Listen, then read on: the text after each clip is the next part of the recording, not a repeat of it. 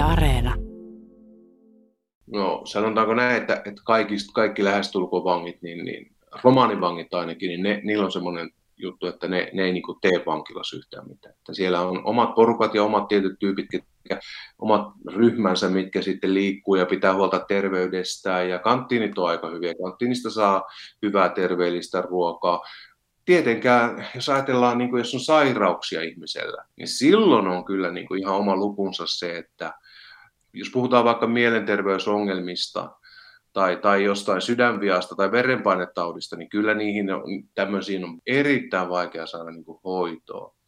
Jos ajatellaan päihteitä käyttävää ihmistä, niin sillähän on yhtä sun toista. Että siellä, on, siellä on varmasti kaikenlaista sairautta jäänyt niin kuin pitemmänkin käytön jälkeen ja, ja tuota, kyllä se, se, senkin vuoksi jo terveyskysymykset on aina vankilassa tärkeä. Tietysti jos ihmiset pitää huolta itsestään, syöt siellä terveellisesti, jaksaa vaatia sitä hoitoa ja näin poispäin, niin kyllä, kyllä sitten tietysti. Mutta tämäkin on muuttunut paljon tässä, tässä niin kuin vuosia aikana, että mä näen niin kuin näin, että Risellä on aivan uudet linjaukset, uudet suunnat, uudet tuulet ja mä oon ollut oikeastaan aika hämmästynyt siitä, mihin suuntaan sitä on niin kuin viety, hyvällä tavalla hämmästynyt, että kyllä tänä päivänä vankilassa on sillä, siinä, sillä mielessä turvallista. Näin kertoi entinen vanki Miska Nyyman, jonka tapasimme Romano Miritsin toissa viikon jaksossa. Pureudumme ohjelmamme kaksiosaisessa jaksossa vankien asioihin, erityisesti hyvinvoinnin ja osallisuuden eri näkökulmista. Kuulimme sarjan ensimmäisessä osassa tutkija Sakari Kainulaista, joka on toinen toimittaja hiljattain ilmestyneessä kirjassa Suomalainen vanki, arjen rakenteet ja elämänlaatu vankilassa. Edellä Miska Nyman pohti vangin terveyttä vankeusaikana ja totesi palveluiden kehittyneen positiiviseen suuntaan. Mutta mitä vankiterveydenhuolto sitten tarkemmin on ja minkälaisia näkökohtia sen järjestämiseen liittyy? Kysytään asiaa THLn ylilääkäri Jukka Kärkkäiseltä. Aluksi hieman hänen taustoistaan ja kontaktipinnasta vankiterveydenhuoltoon. Toimin tällä hetkellä vankiterveydenhuollon johtokunnan puheenjohtajana. Hallinnoidaan, ohjataan ollaan strategisessa suunnittelussa mukana, tuetaan parempaa vankinen terveydenhuoltoa. Olen siis lääkäri ja psykiatrian erikoislääkäri. Olen toiminut myös aikaisemmin urallani lähempänä vielä vankiterveydenhuoltoa kuin tällä hetkellä, eli noin kaksi vuotta vankiterveydenhuollon johtajana. Kertoisitko aluksi, että minkälainen erityisryhmä vankien joukossa ovat vankimielisairaalan potilaat? Vankimielisairaalan potilaat tai nykyisin virallinen termi on psykiatrisen vankisairaalan potilaat ovat sellaisia vankeja, jotka vankeusaikana todetaan mieleltään sairastuneiksi siten, että heitä ei voida hoitaa siinä avohoidon puolella vankiloissa, vaan heidän tilansa edellyttää sairaalahoitoa. Tässä yhteydessä sitten voidaan käyttää psykiatrisia vankisairaaloita. Niitä on kaksi, eli pääsairaala on Turussa, Saramäen vankilan alueella ja sivuyksikkö Vantaalla.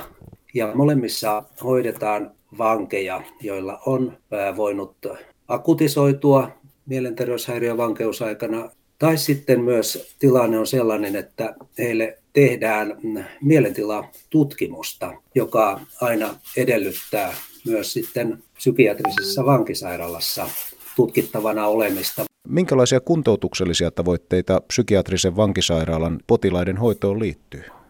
Tavoitteet ovat aivan samanlaisia, mitä toteutetaan ulkopuolella vankiloiden. Eli tavoitteena on hoitaa sen psykiatrisesti sairastuneen vangin tila tasapaino niin, että hän pärjää siellä vankilan puolella – ja aivan samalla tavalla kuin muuallakin terveydenhuollossa ja psykiatrisessa hoidossa, sairaalan tehtävä on hoitaa akutisoituneita tilanteita, siis sellaisia kriisejä, joiden kanssa ei pärjää avohoidossa. Ja sitten varsinainen pitkäjänteinen hoito ja kuntoutus tapahtuu avohoidossa. E, ja siinä määrin, mitä sitten vanki on vankilassa, aikahan vaihtelee riippuen tuomion pituudesta – niin sitä avohoitoa toteutetaan siellä vankilan yhteydessä olevassa terveydenhuoltoyksikössä, joka on käytännössä vangin terveysasema tai terveyskeskus. kun ei ole kyse tällaisesta akutisoituneesta tilasta. Miten terveydenhoito ja mielenterveydenhoito kuuluvat vankeusaikaan tavallisilla vangeilla, tai kuuluvatko ne? Kyllä, kuuluvat ja se on itse asiassa aika tärkeäkin asia järjestää vangeille hyvä perusterveydenhuolto. Nyt vangit, jotka ovat siis vankilaympäristössä, niin heille vankila järjestää terveydenhuoltoa ja käytännössä siellä on jokaisessa vankilassa terveysasema, johon vanki voi tulla silloin, kun on terveydenhuollollista ongelmatiikkaa. Joka tapauksessa kaikki vangit, kun he tulevat suorittamaan vankeuttaan, arvioidaan, tehdään ikään kuin terveystarkastus, jossa käydään läpi heidän terveydentilansa ajankohtaisesti ja aikaisemmat asiat terveydestä ja pyritään saamaan kiinni niihin asioihin, jotka heillä ovat terveydellisiä ongelmia. Ja tähän liittyy myös suuterveydenhuolto ja sitten mielenterveysasiat, erityisesti päihdehäiriöasiat sisältyy mielenterveysasioihin. Ne ovat erittäin yleisiä vangeilla, sen me tiedämme tutkimuksista ja niihin tulee erityisesti kiinnittää huomiota. Ja todellakin sitten, että jos tulee vaikeampaa mielenterveysongelmatiikkaa, niin voimme tukeutua näin psykiatriseen vankisairaalaan, jossa saadaan tarvittaessa akuutteja hoitoja järjestettyä mielenterveysoireileville vangeille. Toki myös sitten pitkäjänteisempää kuntouttavaa hoitoa sairaalaympäristössä, jos se on tarpeellista. No, miten sinun kokemuksesi mukaan vangit suhtautuvat terveydenhuoltoon vankeusaikana? Vangit suhtautuvat positiivisesti terveydenhuoltoon ja myös terveydenhuollon henkilökuntaan, joka siellä vankiloissa heitä vastaanottaa ja palvelee. Vankien suhtautuminen on positiivista nähdäkseni sen vuoksi, koska heitä erityisesti huomioidaan siinä vankilassa oloaikana terveydenhuollon puolesta. Heillä monilla voi olla huonoja kokemuksia siitä, miten heidän asioitaan on huomioitu ennen vankeusaikaa. He voivat olla syrjäytyneitä, heillä on päihdeongelmia ja muuta sosiaalista ongelmaa, joka sitten myös hankaloittaa sitä kiinnittymistä tavallaan siihen siviilin terveydenhuoltoon. Nyt kun he pääsevät vankilaan, pääsevät tai joutuvat, niin heillä on mahdollisuus päästä tiiviimmin terveydenhuollon asiantuntijoiden kanssa yhteyteen ja vangeilta on kysytty näitä asioita, niin potilastyytyväisyys on korkealla tasolla, eli yli 90 prosenttia vangeista pitää hyvänä tai erittäin hyvänä vankien terveydenhuoltoa. Miska Nymanin puheenvuorossa ja tässä kirjassa tulee esille se, että vankila on vangille monessa suhteessa turvallinen paikka. Eli onko tässä sitten vähän samaa sukua, että se on myös turvallinen suhde siihen terveydenhuoltoon?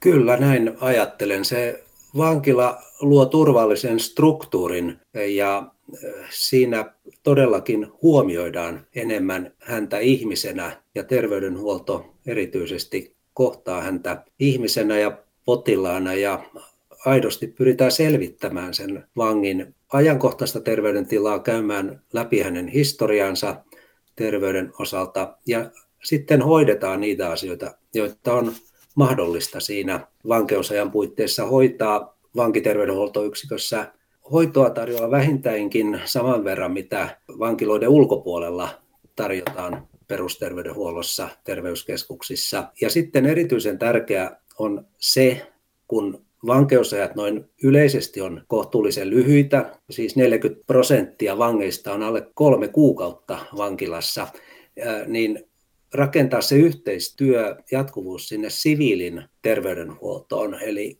usein sairaudet, varsinkin mielenterveys, päihdehäiriötkin ovat pitkäaikaisia, myös fyysisiä sairauksia. Pangeilla on paljon, jotka edellyttää pitkäjänteistä hoitamista, niin on tärkeää järjestää se jatkuvuus.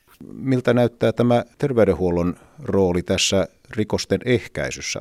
No tästä meillä ei sellaista kovin vakuuttavaa tutkimusnäyttöä ole, mutta kyllä ilman muuta, jos terveydenhuollossa onnistutaan ja ajattelen nyt erityisesti mielenterveys- ja päihdehäiriöiden hoitoa, jos niistä saadaan hyvä selvitys alkuun vankeusaikana, plus sitten se, että voidaan jatkohoito vankeusajan jälkeen saada järjestettyä ja, ja vapautua vanki myös siihen motivoituu. Silloin varmastikin uusintarikollisuus myös vähenee. Näin näin, koska usein rikollisuus liittyy juuri mielenterveyspäihdeongelmiin, sairauksiin, joihin taas liittyy syrjäytymistä ja kaikenlaista sosiaalista ongelmaa, joka voi johtaa sitten rikollisuuteen.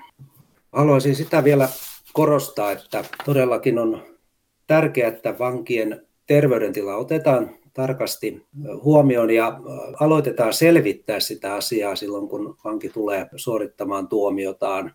Se on mahdollisuus juuri, koska me saadaan siinä nopeasti asioita selvitettyä, tehdään tarvittavat diagnoosit, jolloin voidaan sitten määritellä hoito ja aloittaa hoito. Mutta sitten kun vankeusajat Suomessa ovat todella lyhyitä, keskipituus on noin 11 kuukautta, niin on erityisen tärkeää rakentaa sitä hoidon jatkuvuutta sinne vangin tulevaan kotikuntaan, jonne hän sitten siirtyy. Ja tässä tehdään todellakin aina enemmän yhteistyötä vankiterveydenhuollon ja julkisen terveydenhuollon kesken.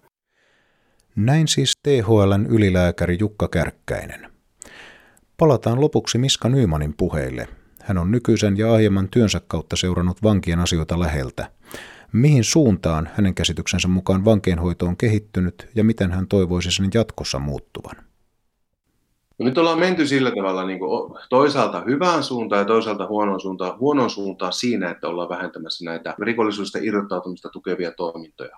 Päihteistä kuntoutumista ollaan, ollaan vähentämässä. Mutta toisaalta ollaan menty siihen suuntaan, että nämä niin kuin vangit otetaan niin kuin henkilökohtaisemmin ehkä niin kuin käsittelyyn. Että jollain tavalla mennään sitä vankia lähemmäs ja, ja pyritään niin kuin huomaamaan se ja näkemään niitä asioita ja oivaltamaan, mistä tämä tulee. Ja tarkoituksena tietysti vankiloilla pitäisi olla se, että miten tämän kaverin saa, että tämä on se viimeinen kerta, että tämän elämä on nyt tässä ja mitä me voidaan tehdä. Siihen mä näen, että täytyisi niin kuin satsata resursseja, että näillä vangeilla voisi olla se kerta, milloin on siellä nyt se viimeinen kerta. Mä toivon, että, että seura- niin kuin sanotaan viiden vuoden päästä, kun vanki menee sinne, niin hänellä on semmoinen oma ohjaaja, niin kuin minulla oli silloin, kun viimeistä vankeusrangaistusta suoritin, työntekijä, joka otti mut vastaan ja, ja huomioi mua ihmisenä ja, ja oli tämmöinen niin kuin avoin ja, ja alkoi luottaa minuun, joka oli mulle iso, iso niin kuin ponnahduslauta siihen, että hei, tämä tyyppi on mun kanssa ihan rehellinen, niin mäkin rupean olemaan sille. Ja, siitä alkoi tämmöinen ajatusrakennelma kasautumaan, että ehkä, ehkä mä pääsen täältä irti. Mä en osaa sanoa, että onko nämä puitteet niin tärkeitä siellä, että onko siellä niin puhdasta, siistiä, kaunista, tuoksuu hyvälle, tai onko televisiot joka sellissä, vai se, että, että siellä on joku ihminen, joka näkee sut ehkä ensimmäistä kertaa, joku viranomainen ehkä näkee sut niin kuin oikeasti ihmisenä. Ja siihen mä toivon, että tässä oltaisiin niin menossa. Lopuksi kysyisin vielä vankilan juhlapyhistä, eli minkälainen on vangin joulu? Yleensä joulut on sellaisia, että siellä saa ne muutama siivu on semmoista tota, tämmöisessä dynovuossa niin kuin muovirasiassa tulevaa kinkkusiivua ja, ja ne ei kyllä ole mitään hirveän hyviä, mutta yksi hyvä muisto joulu, joululta on semmoinen, että oltiin tuolla Pelson vankilassa ja meitä sattuu olemaan tosi paljon tuttuja miehiä siinä samalla osastolla. Se on tämmöinen avo-osasto, josta käytiin hoitamassa hevosia ja siellä sitten päätettiin satsata jouluun, että yritetään tehdä niin oikein kunnon joulua. Meille lähti siihen mukaan muistaakseni tämmöinen karjalainen, taisi olla tämmöinen diakoni siellä. Ja ja saatiin järjestetty oikeasti tosi kiva joulu ja esiinnyttiin siellä sitten, harjoiteltiin ja esiinnyttiin tierna poikina koko vankilalle, että saatiin järjestetty tämmöinen juhlatilaisuus ja tehtiin itse ruokaa, oli pasteja, oli jauhelihapizzaa, oli vaikka mitä ja, ja se oli semmoinen niin joulu, minkä mä muistan. Hyvin erikoinen joulu siinä mielessä vankilassa, tuommoisessa suljetussa vankilassa, mutta – mutta siitä ihmiset tuli iloiseksi ja, ja tota, siellä laulettiin yhdessä joululauluja ja oli ihan tosi lämmin muisto. Mutta ikävähän siellä on, hei. Siellä on totta kai aina, aina ikävä omia ja, ja mullekin joulu merkitsee niin paljon ja on aina merkinnyt. Lapsuudesta hyviä lämpimiä muistoja siellä. Siltä ajalta, niin totta kai kun on poissa omien luonta, niin ikävähän on kova.